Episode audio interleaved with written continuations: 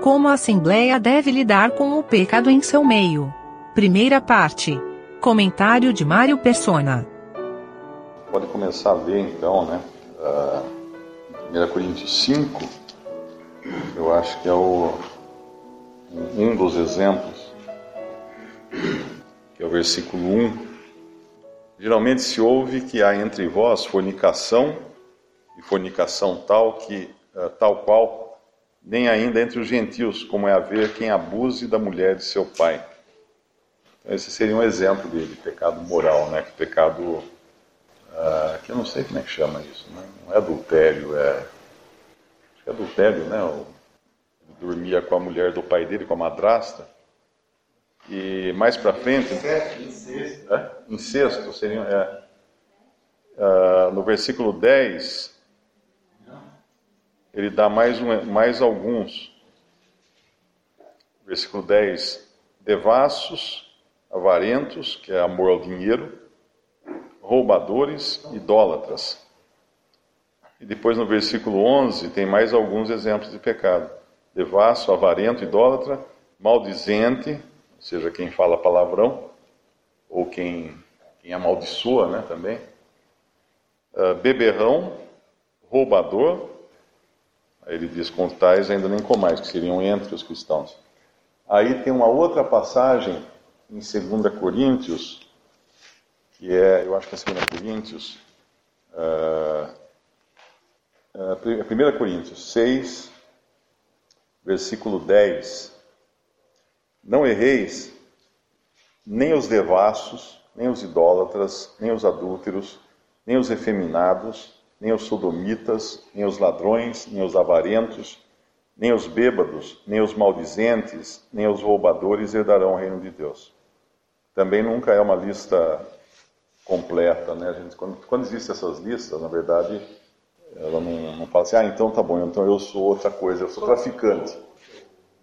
É 1 Coríntios 6, versículo 11. É, é, então eu sou traficante, então ainda bem, eu não estou incluído aqui no, na lista de pecados. Não é bem assim, né? A gente.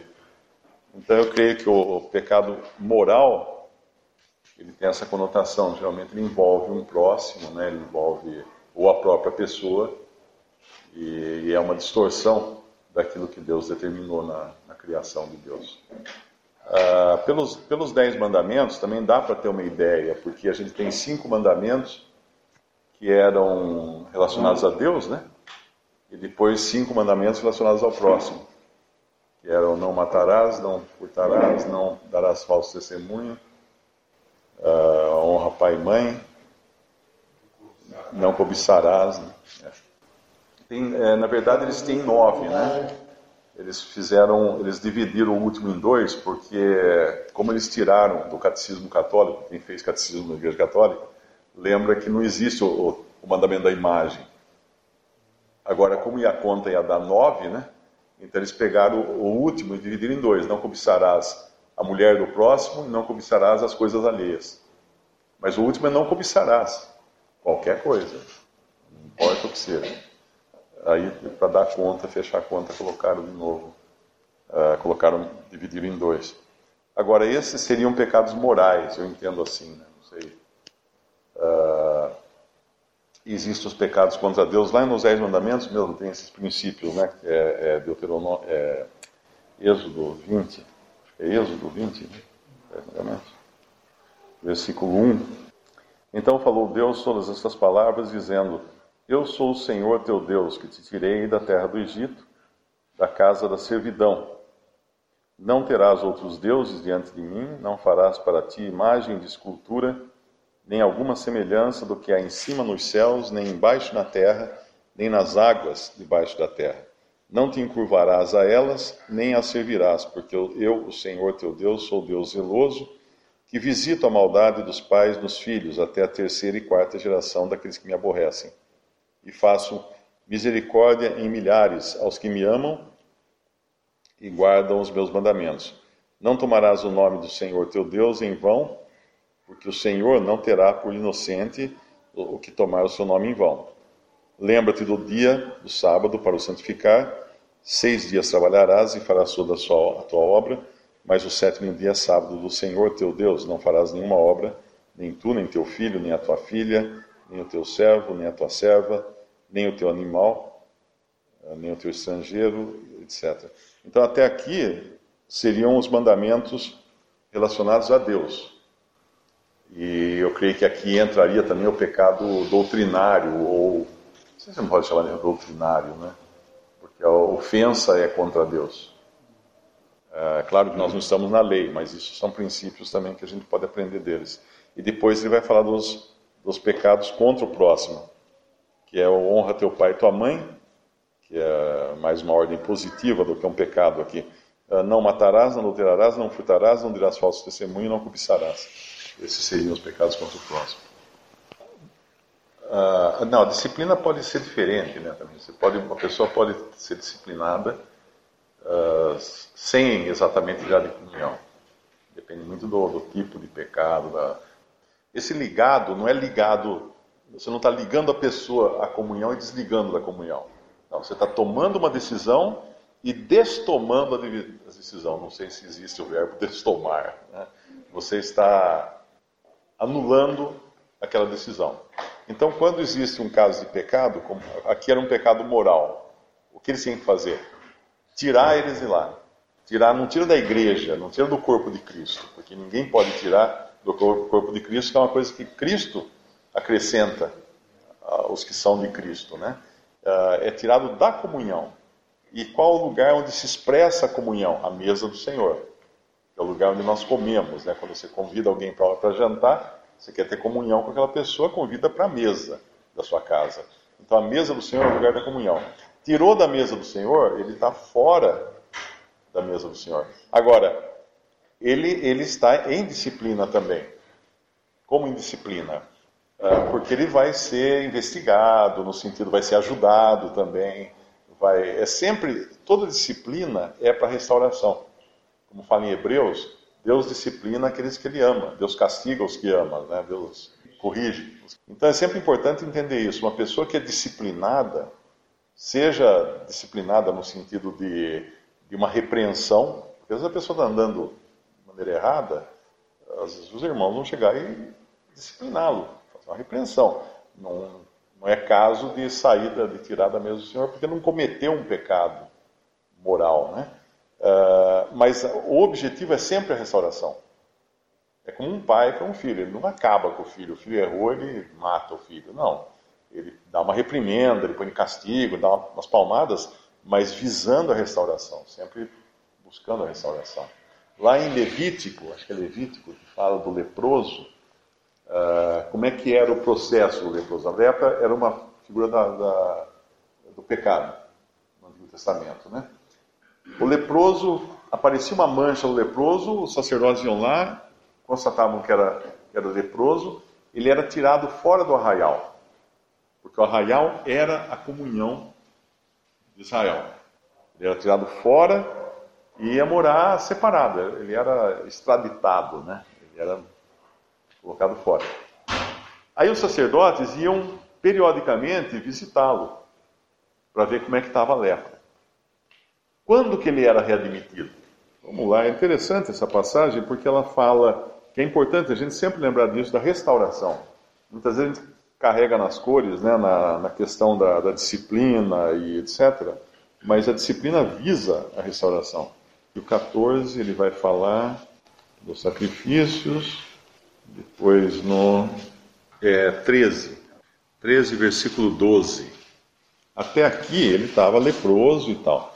Aí no versículo 12 fala assim: E se a lepra florescer de todo na pele, e a lepra cobrir toda a pele do que tem a praga, desde a sua cabeça até os seus pés, quanto podem ver os olhos do sacerdote, então o sacerdote examinará, e eis que se a lepra tem coberto toda a sua carne, então declarará limpo o que tem a mancha.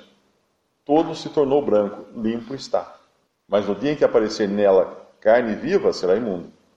É interessante isso, porque nós sabemos que essas coisas foram escritas com, como figuras para nós, né? Uh, do ponto de vista da lógica médica, vamos falar assim, não, agora que ele está coberto de lepra da cabeça aos pés, agora que tá, piorou a situação, né? Mas o que é isso para nós hoje? aquele que pecou, que foi colocado fora de comunhão por pecado, quando ele se reconhece totalmente, 100% errado, agora está pronto para ser restaurado. Porque é muito comum uma pessoa que cai em pecado colocar assim, primeiro coloca a no outro, né? Nem Adão fez. Ah, foi a mulher, a mulher que tu me deste. Ele não, ele não fez nada, foi a mulher. Depois foi um momento de fraqueza, ou foi a situação, ou não sei o quê. Mas a hora que a pessoa cai em si, ele fala, ah, pequei. Uh, Davi fala, enquanto escondi o meu pecado, né, meus ossos se envelheceram dentro de mim. Confessei o meu pecado, ele fala no Salmo. Então, a hora que está coberto na cabeça aos pés, aí ele está pronto para ser restaurado.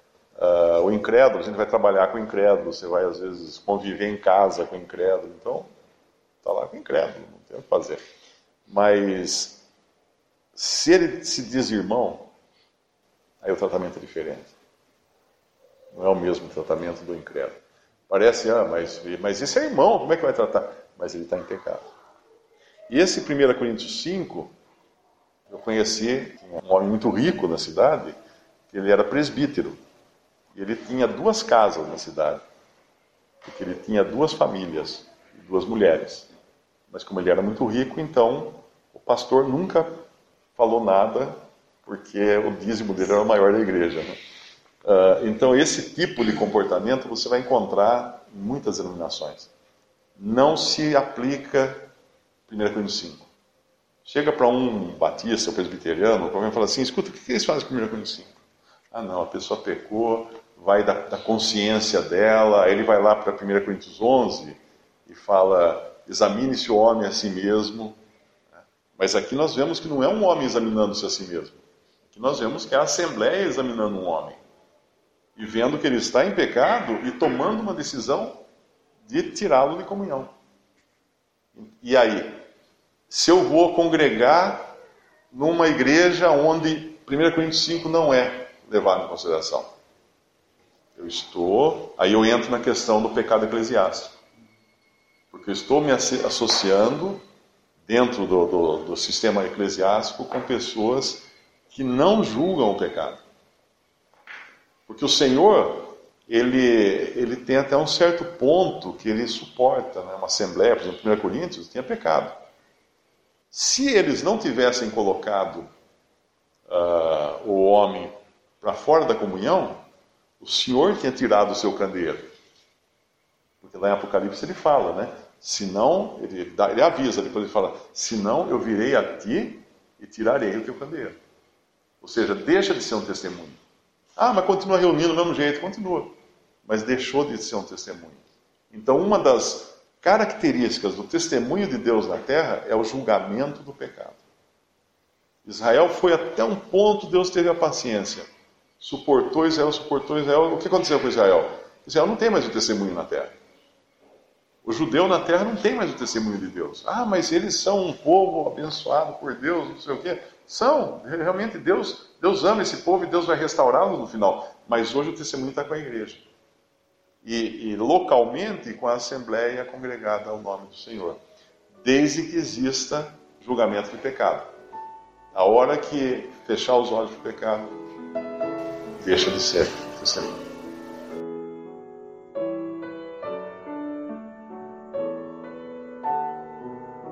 Visite respondi.com.br. Visite também 3minutos.net.